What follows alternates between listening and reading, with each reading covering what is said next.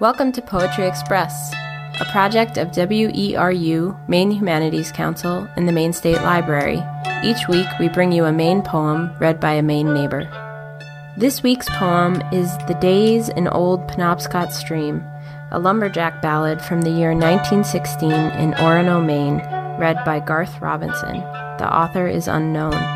This poem was recorded at the Poetry Express event held at the Lincoln Memorial Library.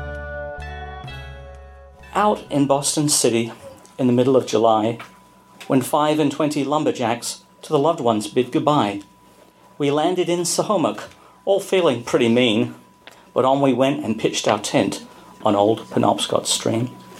Our work is cutting dry kai to clear a right of way.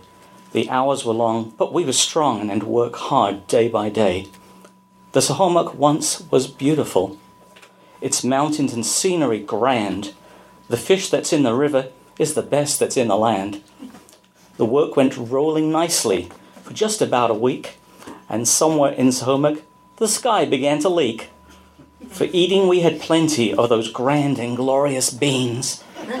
Lots of ham behind the dam on old Penobscot Stream. Our boss, he was a good fellow.